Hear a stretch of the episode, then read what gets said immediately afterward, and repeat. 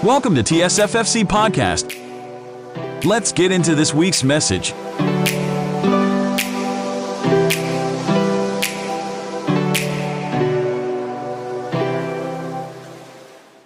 Praise God. Minsan pa po palakpakan natin ang Panginoon. Hallelujah! Praise God. Makakaupo na ho tayo sa presensya ng ating Panginoon. Tunay nga po, this is the day that the Lord has made. Sabi ng salita ng Diyos, Psalm 118 verse 24, Let us rejoice and be glad in it. Sino pong nagagalak na naririto po tayo?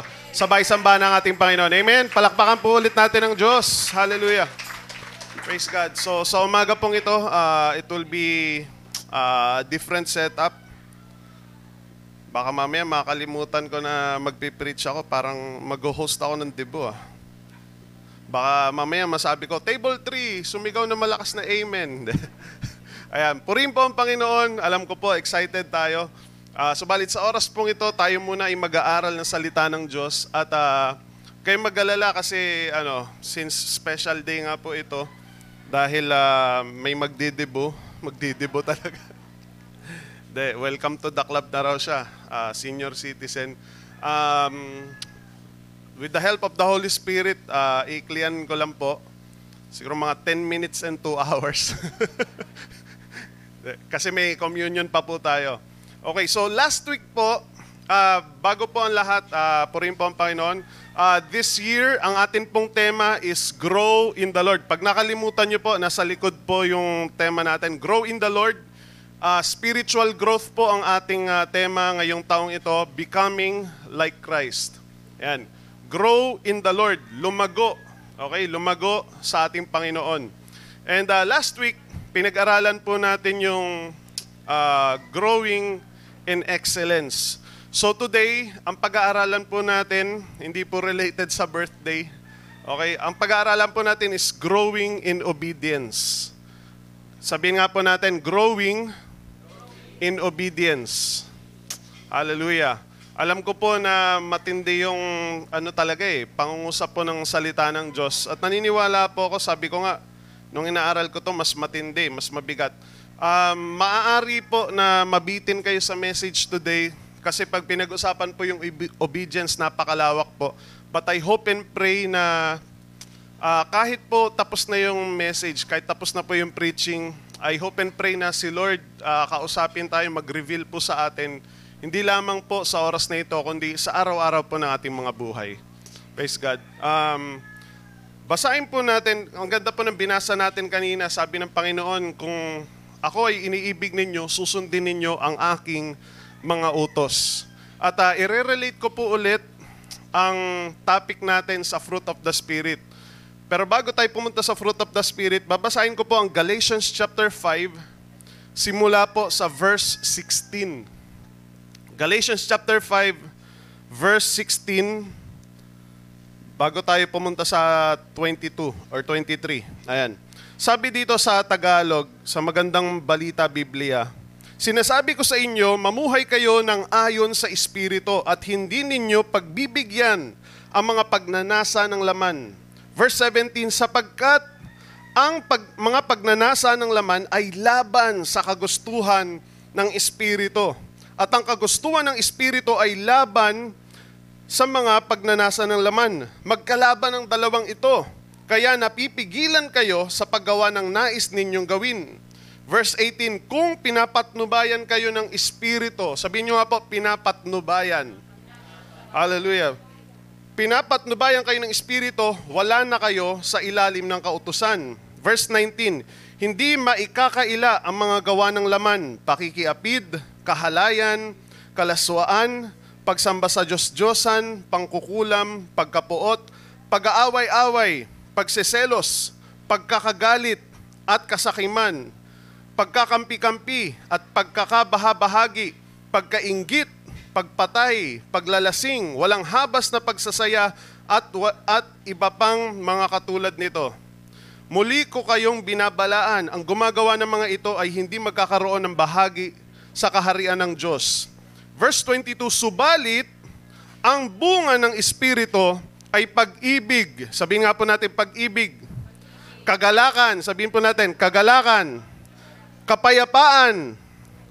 Pagtatyaga. Sabihin po natin, pagtatyaga. Sabihin natin, kabaitan, kabutihan, katapatan, kahinahunan, at uli sa lahat, pagpipigil sa sarili. Amen. Walang batas laban sa mga ganito. So, ang Diyos po ang pagpalain sa pagkabasa ng kanyang buhay at makapangyarihan salita. So, obedience, pagsunod. Ang salita pong obedience, it will not stand on its own. Hindi po mabubuo ang salitang obedience na mag-isa lang.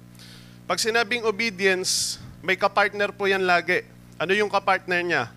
Kautusan, commandments. Okay? Walang obedience kung walang commandments.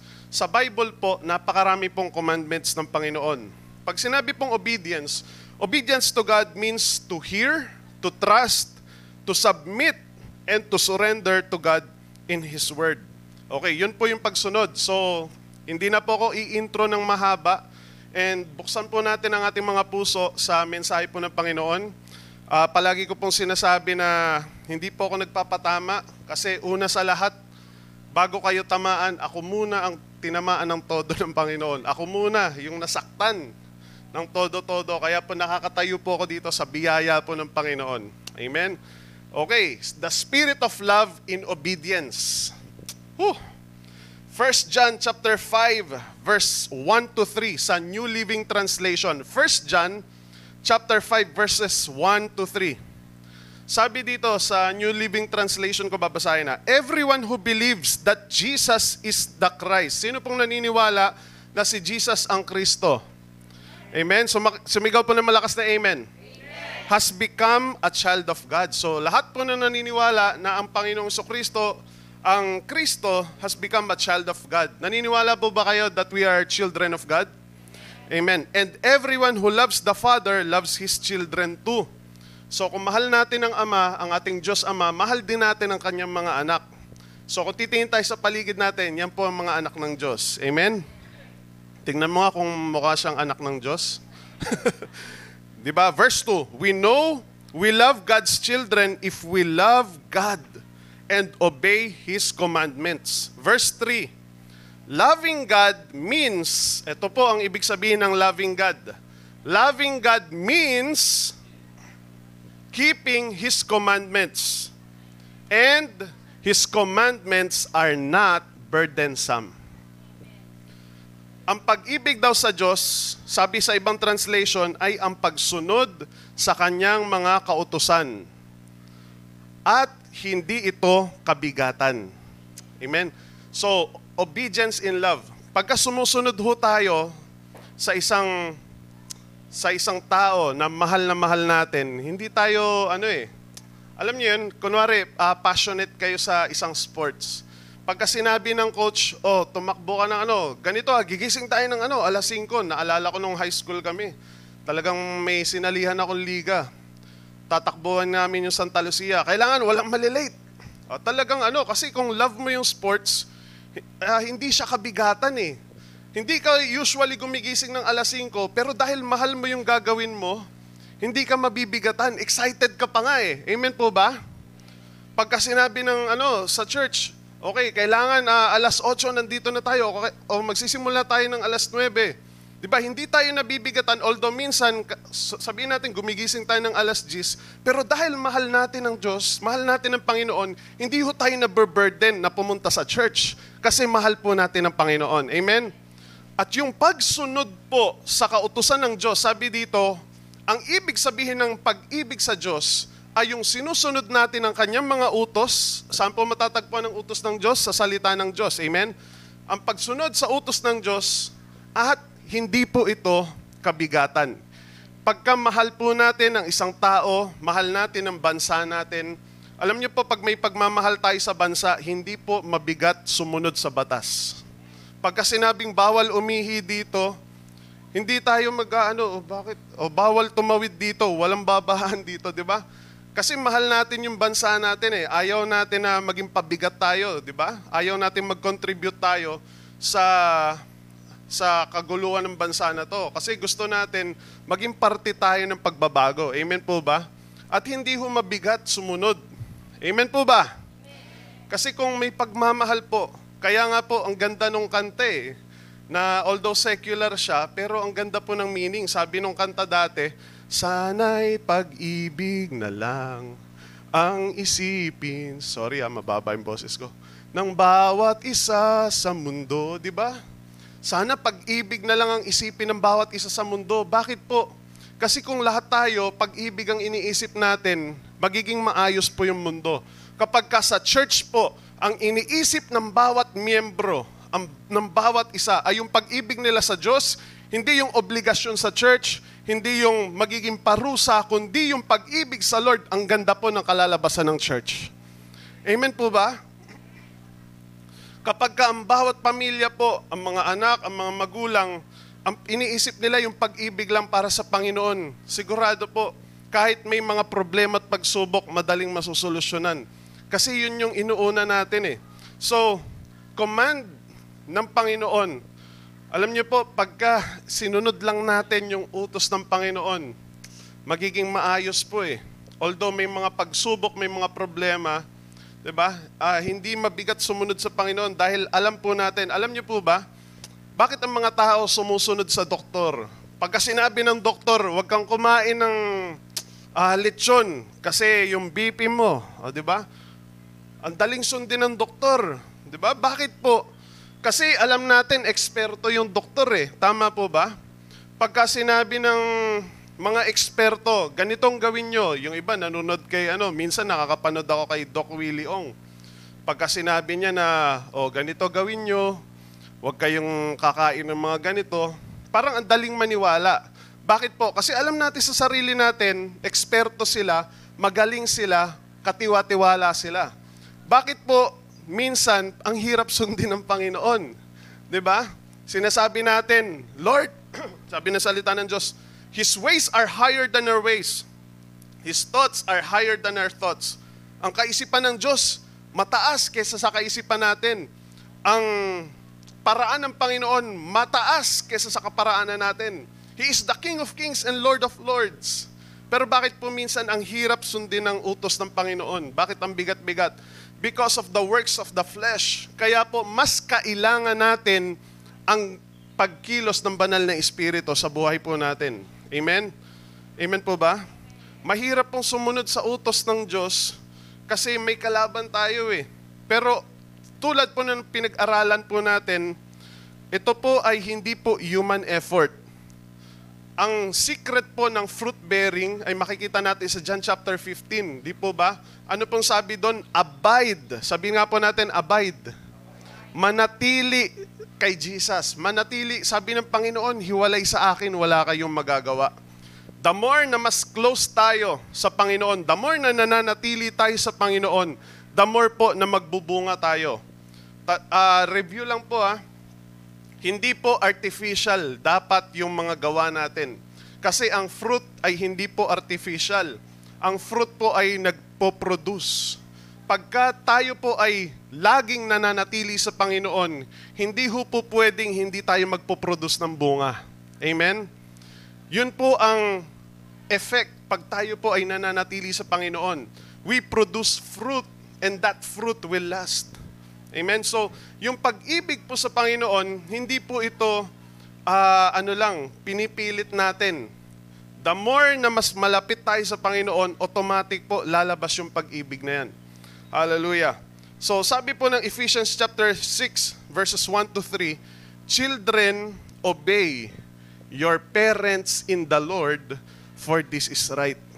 Honor your father and your mother, which is the first commandment with the promise, so that it may go well with you, that you may enjoy long life on the earth. Sino ditong gusto ng long life?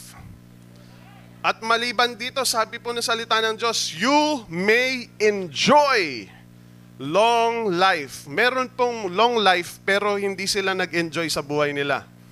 Pero ano pong sabi dito? long life na, na-enjoy mo pa. Sino pong gusto nun? Para mangyari yon, anong sabi ng salita ng Diyos? Children, obey your parents. In the Lord. Pagka sina- may nagtanong na ito, eh, paano pag sinabi po ng magulang ko, magnakaw ka? Iba- hindi po yun in the Lord. Okay, sabi dito, children, obey your parents in the Lord. Okay, honor your father and your mother. Hindi rin po sinabing honor your godly mothers and your godly fathers. Whether they are godly or not, wala pong sinabi dito. Ang sinabi lang, honor your father and your mother. Kahit marami silang pagkukulang, kahit marami silang mga kapintasan, kailangan pa rin i-honor natin. Kasi yun po yung sinabi ng salita ng Diyos. Amen po ba? Kasi kung wala yung magulang po natin, hindi rin tayo mabubuhay dito sa mundo. Hindi tayo pinanganak dito sa mundong ito. Amen? Hallelujah. So, honor, honoring your father and your mother. Importante po yan. So, 2 John chapter 1, verse 6. Sabi dito, and this is love. 2 John chapter 1, verse 6. And this is love. Ano po yung pag-ibig? That we walk in obedience to His commands.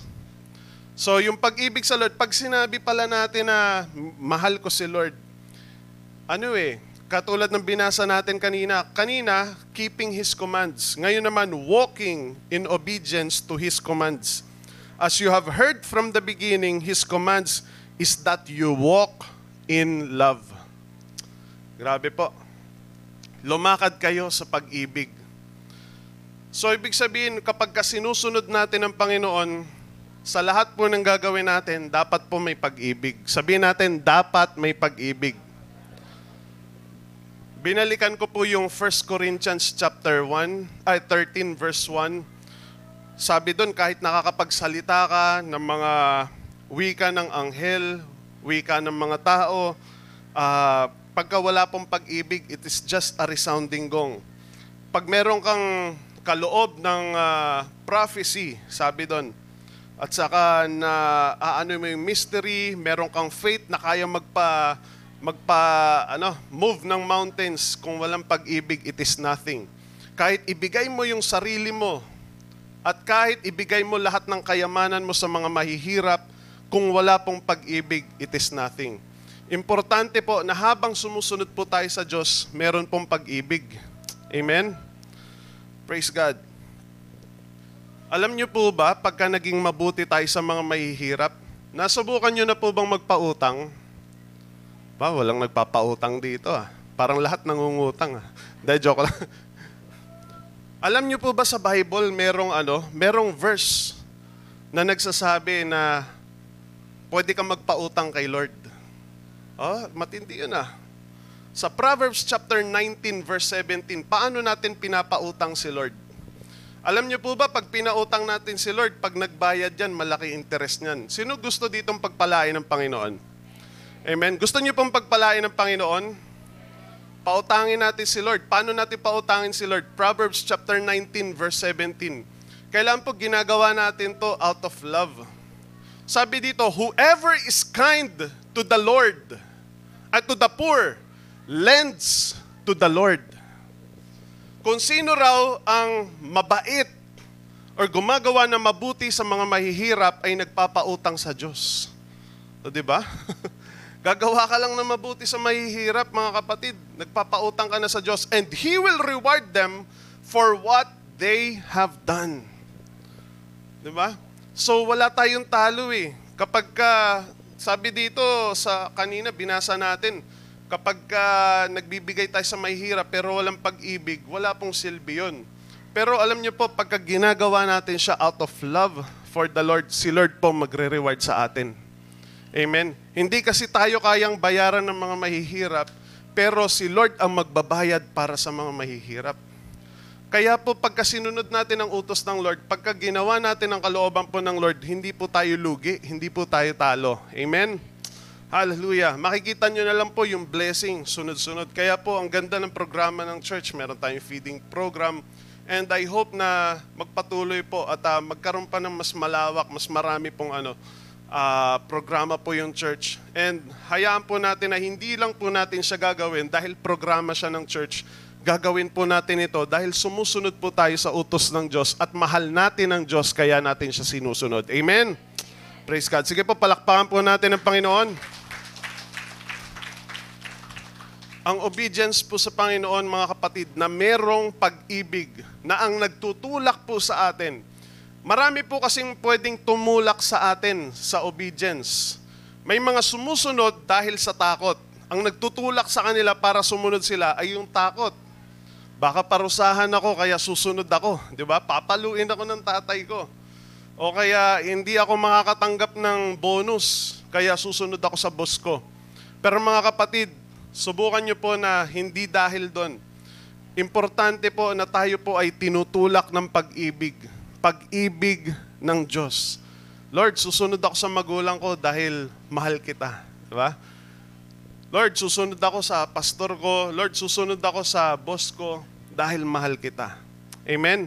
Hindi dahil nauobliga ako, hindi dahil natatakot ako, kundi dahil mahal kita, Panginoon. Kasi po, pagka binigay natin yung love natin sa Panginoon, maibibigay din natin yung best para sa Lord. Amen? Palakpakan po natin ulit si Lord. Praise God. Pangalawa po, spirit of joy in obedience. Sino po dito may kagalakan na sumusunod sa utos ng Panginoon? Amen? Alam niyo po ba, halos magkakarugtong itong mga to eh. Pag nagbigay tayo ng walang joy, alam niyo po, mas makikita natin kung ano yung nalugi sa atin, kung ano yung nawala sa atin, kesa sa kung ano yung matatanggap nating pagpapala. Kapag ka sinabi ng Diyos, ibigay ninyo ang inyong mga ikapo, ang ikasampung bahagi, di ba? Sa tithes and offering, utos po yun ng Panginoon eh. Di ba? Parang pwede tayong magbigay sa Panginoon pero hindi tayo masaya. Pagka nagbigay po kayo sa Panginoon at hindi po kayo masaya, makikita ninyo, sasabihin natin, nako, pang full tank na yun ng, ano, ah, ng van namin. Ah. Ah, di ba? Nako, yung binigay ko sa church, ano na yun eh, pambayad na ng kuryente yun eh. Imbis ho, pagka wala pong kagalakan sa pagsunod sa Panginoon, ang makikita natin sa sarili natin, nalugi ho tayo. Naalala ko po si Pastor Alan nung nabubuhay pa. Ano po yun eh, pagka mamamasyal, hindi po yun sumasama. Sabi niya, magpapahinga na lang ako. Pero mga kapatid, kahit malayo yan, basta ministry, pupunta ng Romblon, pupunta ng Cavite, pupunta ng Pampanga, kahit malayo yung Bible study, pagka para sa Panginoon, masaya po yan na aalis. 'Di ba? Bakit po? Hindi natin makikita. Kasi po, lahat ng ilalaan natin sa Panginoon, oras, pera, lakas, hindi po sayang kung meron tayong kagalakan. Amen? Kapag ka kayo po ay pumunta dito na may kagalakan, sabi po sa Hebrews 10.25, huwag niyong kaliligtaan ng mga pagtitipon. So kaya po tayo nagtitipon dito, ito po ay utos ng Panginoon. At kung sasabihin natin na, nako, kung hindi ako umaten ng church at nagbukas ako ng tindahan, kumita sana ako, di ba? Ang makikita ho natin kung ano yung nawala sa atin kung wala tayong kagalakan. Subalit, kung tayo po ay tinutulak ng kagalakan ng pag-ibig natin sa Diyos, hindi natin makikita kung ano ang nawala, kundi kung ano yung naibigay natin sa Panginoon. Amen? Sa Diyos po walang lugi. Amen? Sabi mo sa katabi mo, sa Diyos walang lugi. Amen? Hindi ka lugi na nagsara ka ng tindahan. Sayang, ang lakas pa naman, linggo. Diba? Ang daming dumadaan, daming namamalengke. Diba? Yan yung matinding challenge dyan eh. Hindi nyo mararamdaman na nalugi kayo, na natalo kayo, na nawalan po kayo. Basta ang alam nyo lang, masaya ako. Kasi sumunod ako sa kalooban ng Panginoon. Amen. Hallelujah. Hindi nyo mapapansin yung oras. Di ba? Pag uh, nanliligaw, hindi mo mapapansin yung oras eh. Hindi ka nagkukwenta ng pera. Amen po ba? Pag meron pong kagalakan, meron po akong kaibigang pastor, ang sabi niya, walang mahal sa taong nagmamahal. Kahapon po nag-uusap po yung mga nanay, si mama, yung tita ko, tapos yung mother-in-law ni Honey. Nag-uusap sila, sabi nila, kahit wala kang pera, pagka para sa apo mo, parang biglang lalabas yung mga pera. Di ba? Iba talaga yung pag-love sa apo eh kaysa sa anak. Sabi nila, kahit wala kang pera, parang bigla ka na lang magkakapera. ba? Tapos sabi nung mother-in-law tinignan ko yung shopping list ko sa Lazada, sa ano, sa Lazada, puro para sa apo ko. 'Di ba? Pupunta sa palengke, ang listahan puro para sa apo. 'Di ba? Bibili ka lang ng isda. Pagbalik mo, may medyas na ng apo, may sando na ng apo. 'Di ba? May shorts na para sa apo. Kasi po, in, ano eh, may kagalakan eh. Kapag ka ang mga Kristiyano po ay merong kagalakan, tandaan niyo po mga kapatid, hindi po mag struggle ang mga leaders ng church para sabihin na, sige na pumunta na kayo. Di ba? Meron tayong gawain mga kapatid, parang awa nyo na. Nagmamakaawa pa eh. Di ba? hindi na po kailangan magmakaawa mga kapatid. If the Lord is putting joy into our hearts, kusa mong isasara yung tindahan mo, kusa mong iiwan yung mga ginagawa mo, kasi maglalaan ka talaga ng oras sa Panginoon because your joy is found in the Lord. Amen? Tandaan po natin, ang pag-ibig po sa Panginoon, hindi po kabigatan. Sabi po sa binasa natin kanina. Masaya ho tayo na sumusunod sa Panginoon. Hindi po siya struggle. Amen? Hallelujah. Ito po sinasabi ko sa inyo, mabibitin kayo. Hindi ko na siya mahimay-himay eh piniprepare ko pa lang yung message tapos iniisip ko yung program dito. Hindi naman halatang may program, no? Saka may surprise. So, wala, walang bakas eh. Sabi ko, paano ko ipaiksiin yung message? ba? So, go lang, go lang daw. Pagka meron pong kagalakan ng isang tao sa pagsunod, hindi mo maririnig sa kanyang bibig ang salitang sayang. Amen po ba? Sayang. Nakit yung katabi kong tindahan. 'Di ba? Sayang, nagbigay ako ng tithes. Alam niyo po ba, sabi nung iba na mga nangangaral, sabi rin ng, sabi rin ng iba, ang, ang tithes daw sa Old Testament lang. Sa New Testament, wala na pong tithes. Kasi wala na tayo sa kautusan. Ito pong sasabihin ko sa inyo. Totoo yan. So, Old Testament, pero meron pa rin eh, may binanggit pa rin tithes ang Panginoong Iso Kristo. Pero ito po sasabihin ko sa inyo, mas matindi pa nga sa New Testament eh. Kasi alam niyo kung bakit, hindi na sila nagbibigay base sa 10%.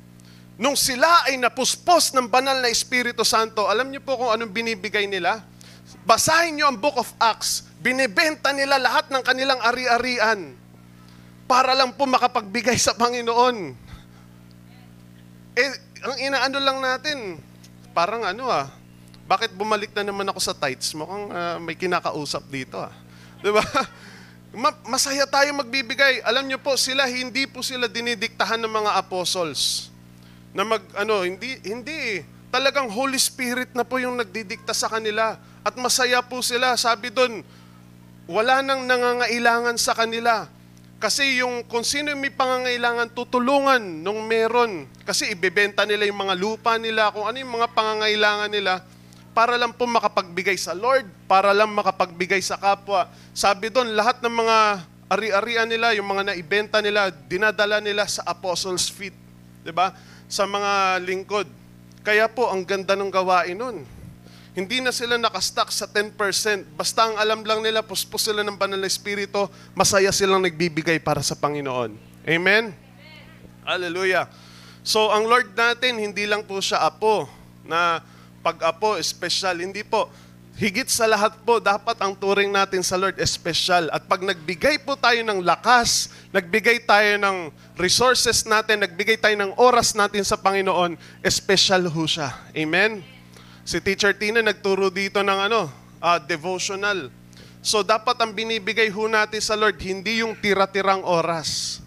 It's not spare time, kundi yung the best time for the Lord. Amen? Magde-devotion ako kasi may, maisisingit ko siya. hindi ho. ba? Diba?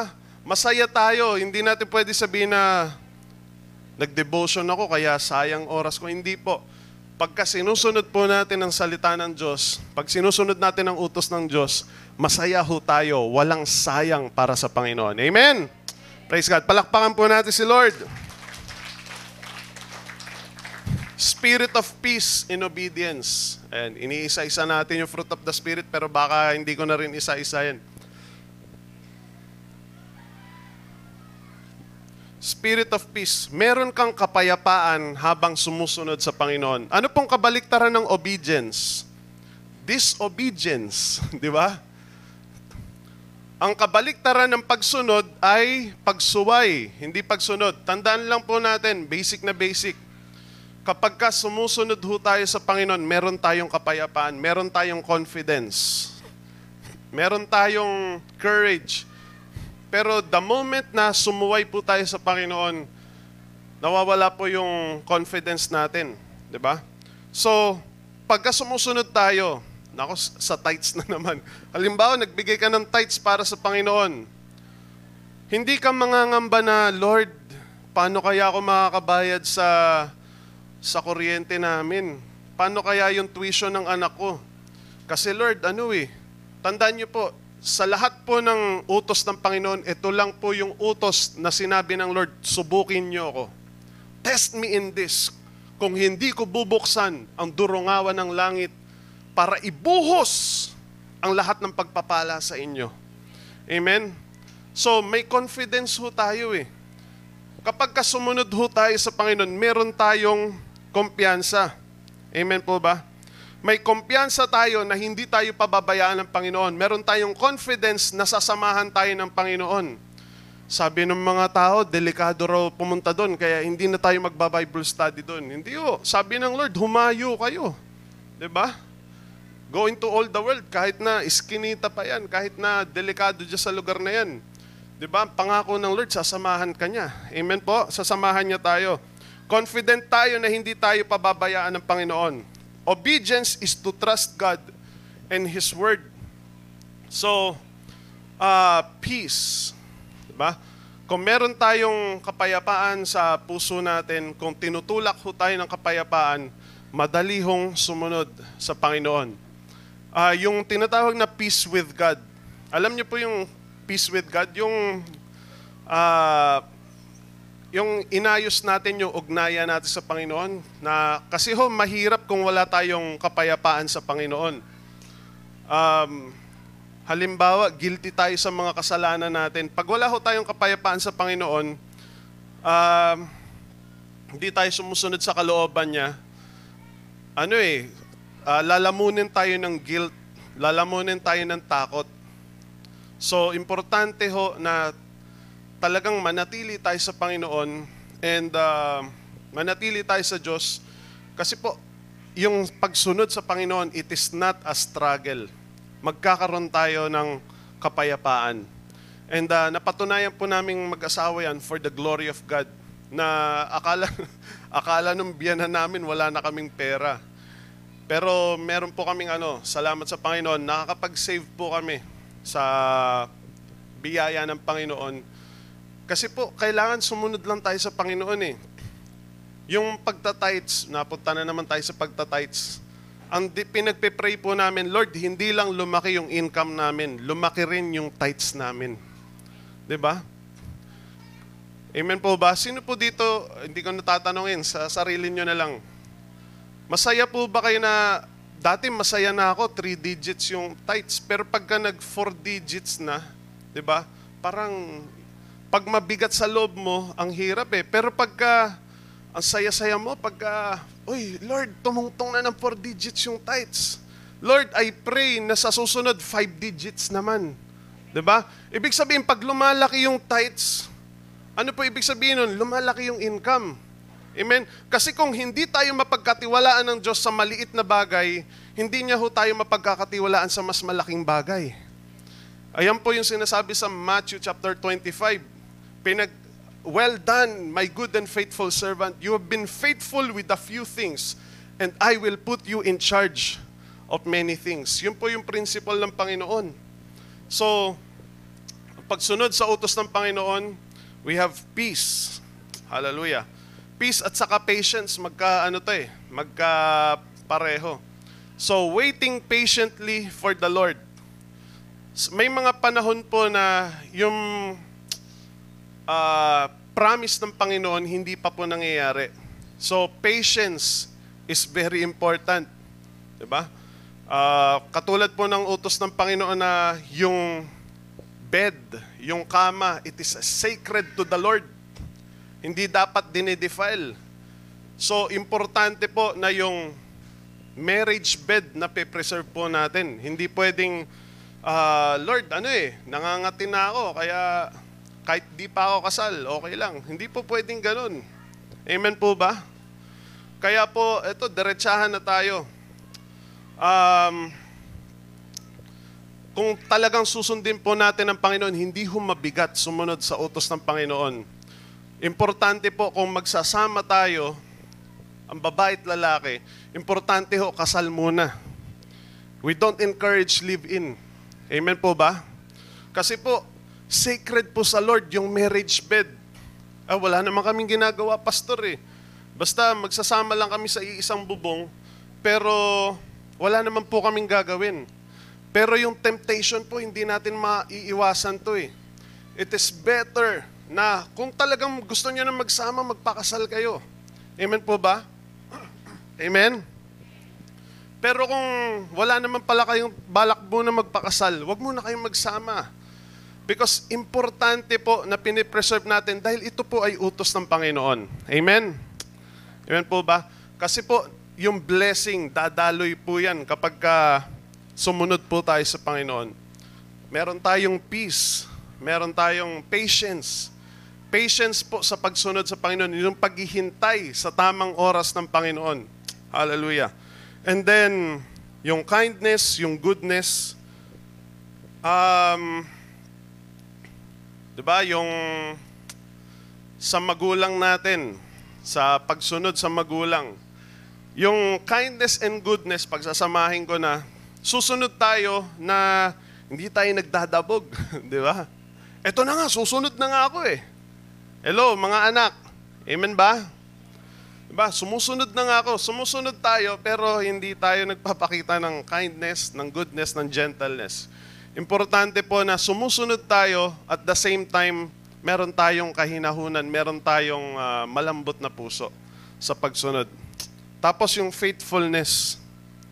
Pag tayo po ay, pag nandyan po ang spirit of faithfulness sa pagsunod po natin sa Panginoon. Kasi madali hong maging faithful sa Lord kapag ka pinagpapala tayo ng Panginoon. I remember Shadrach, Meshach, and Abednego. Ang utos po ng Panginoon, huwag kayong yuyuko. Kay Moses pa lang sa Exodus chapter 20, huwag kayong magbabow down sa ibang mga Diyos. Ang dapat sambahin lang natin ay si Yahweh, ang nag-iisang Diyos. Eh sabi ni King Nebuchadnezzar, sumamba kayo sa ribulto na pinagawa ko. Pag hindi kayo sumamba, papatayin kayo, itatapon kayo sa naglalagablab na apoy. Diba? Pero po, naging faithful po si Shadrach, Meshach, and Abednego. Sabi nila, alam namin ililigtas kami ng Diyos namin. Pero kung hindi kami iligtas, kahit hindi po kami iligtas, hindi pa rin kami sasamba sa Diyos-Diyosa na ginawa ninyo, sa ribulto na ginawa ninyo. Hallelujah. Faithfulness in obedience to the Lord. Doon po nila naranasan yung himala ng ating Panginoon. Tayo po ba ay nagiging tapat lang kapag ka pinagpapala ng Lord?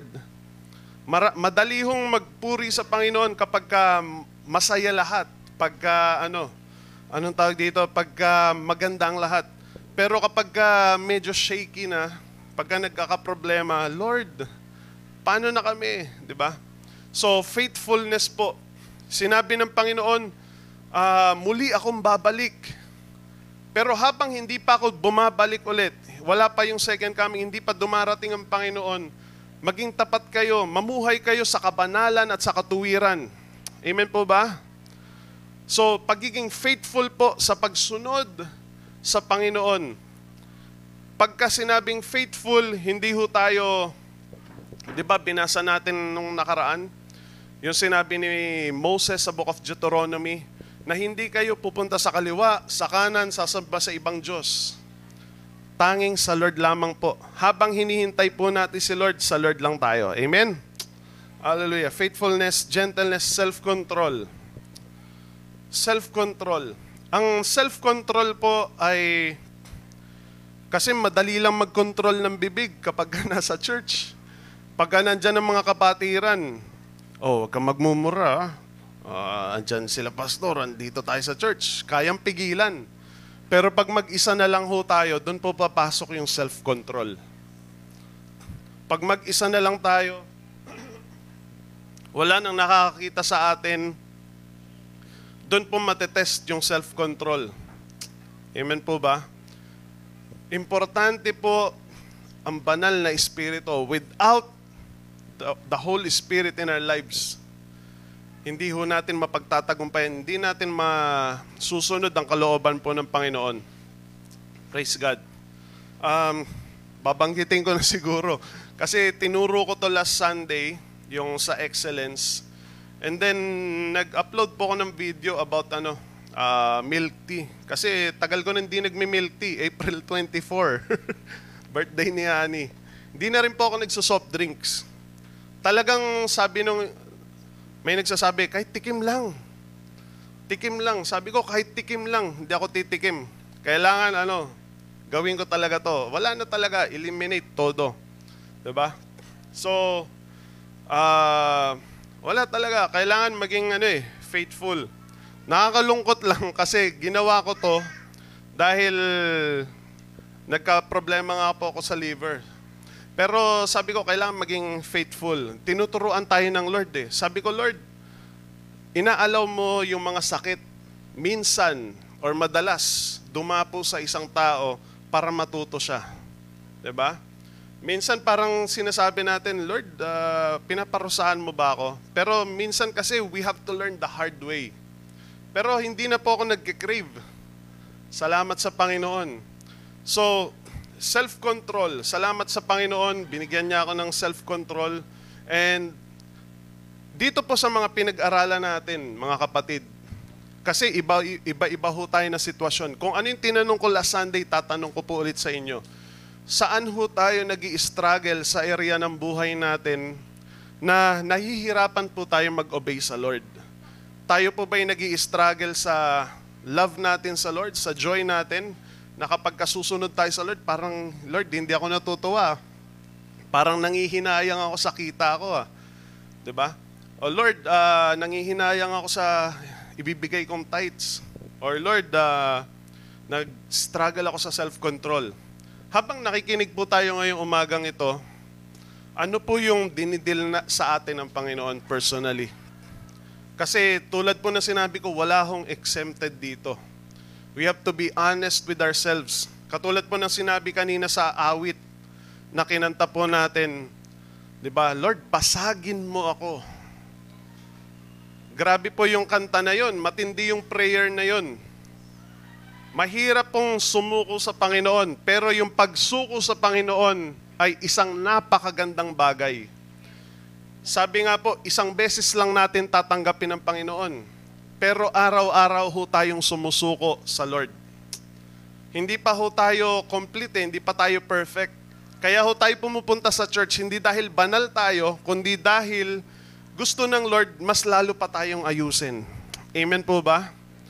Kasi po, habang binabasag ho tayo, naalala niyo po yung ano, yung isa sa mga pinag-aralan natin mula sa salita ng Diyos, yung ginto.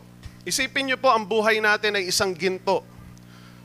Sabi po na salita ng Diyos, ang ginto ay pinapadaan sa napakatinding apoy. Hindi ho para tunawin lang siya. Kasi po, ang ginto, dumudumi yan. May mga nahahalo po dyan na hindi po puro. Kasi po, pagka lumabas ang ginto, pagkatapos ng matinding apoy, natunaw ho siya, lalabas ho siya na pure gold. Amen? Minsan ho, yung apoy na yon, yung apoy ng matinding pagsubok at problema. Pero ang apoy po, isa po sa simbolo ng apoy sa Bible is the Word of God. Okay? So yung apoy na yon, pagka tinatamaan tayo ng salita ng Diyos, inaayos ho tayo. Para ho paglabas natin ng church na ito, gusto ng Lord, pure gold ang lalabas. Amen? Kung ano yung nais ng Lord, kung ano yung plano talaga ng Lord para po sa atin. So mga kapatid, iiwan ko po itong mensahe na ito. And alam niyo po, mismong si Lord, magta-transition ho tayo, mismong si Lord sa Philippians chapter 2 verse 8 ay naging example po ng obedience.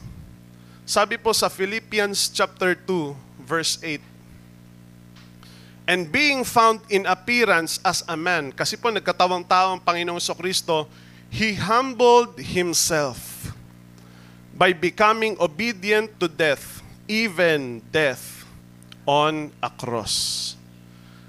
Hindi ho madaling mula sa pagiging hari ng mga hari at Diyos ng mga Diyos, nagkatawang tao, hinambol ang kanyang sarili, nagpapako sa krus, or nag-submit sa kamatayan, di ba? Para po iligtas tayo sa ating mga kasalanan, naging obedient po ang Panginoon, ang Panginoon so Kristo sa kalooban po ng ating Diyos Ama.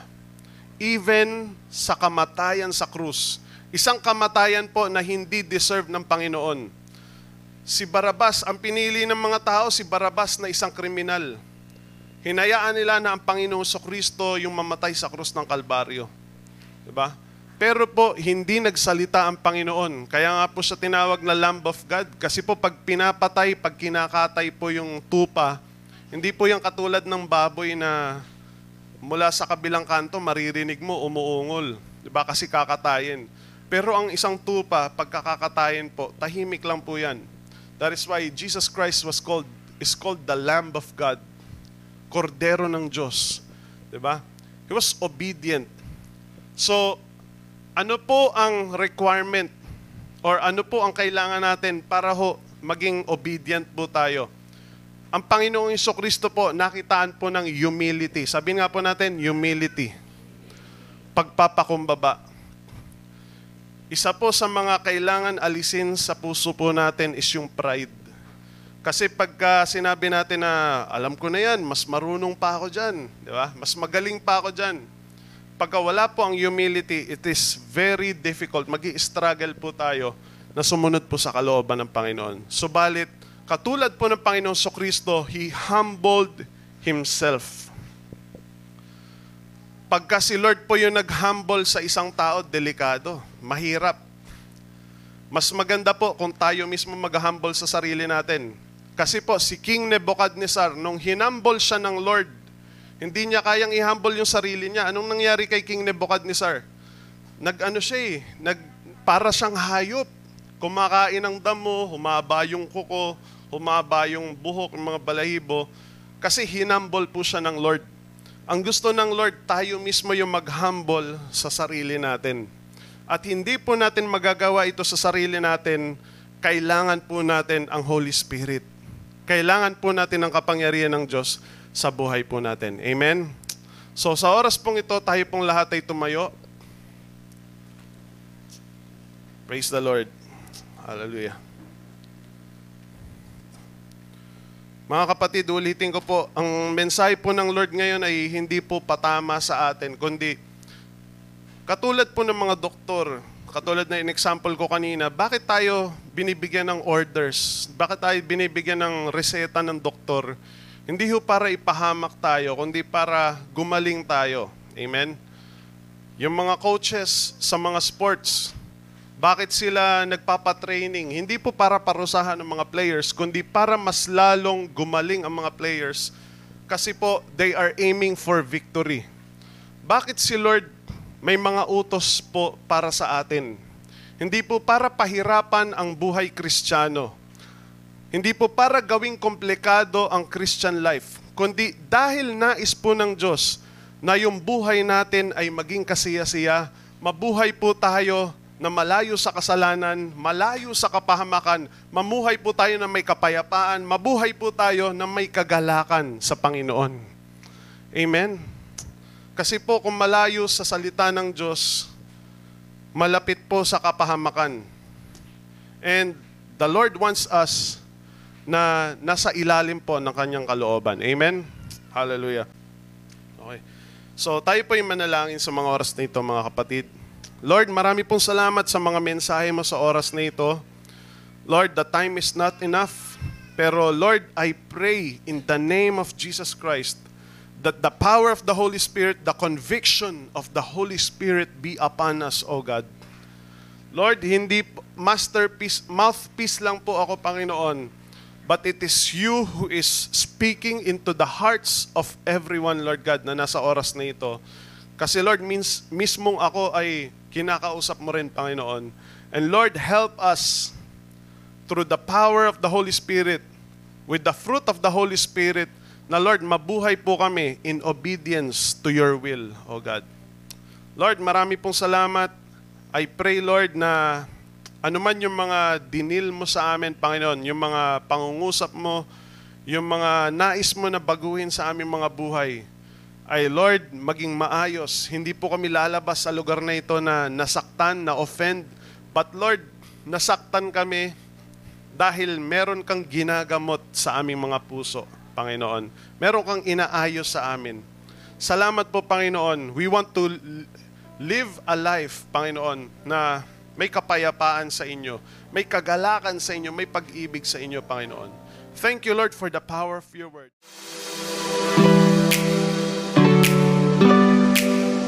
Thanks for joining us.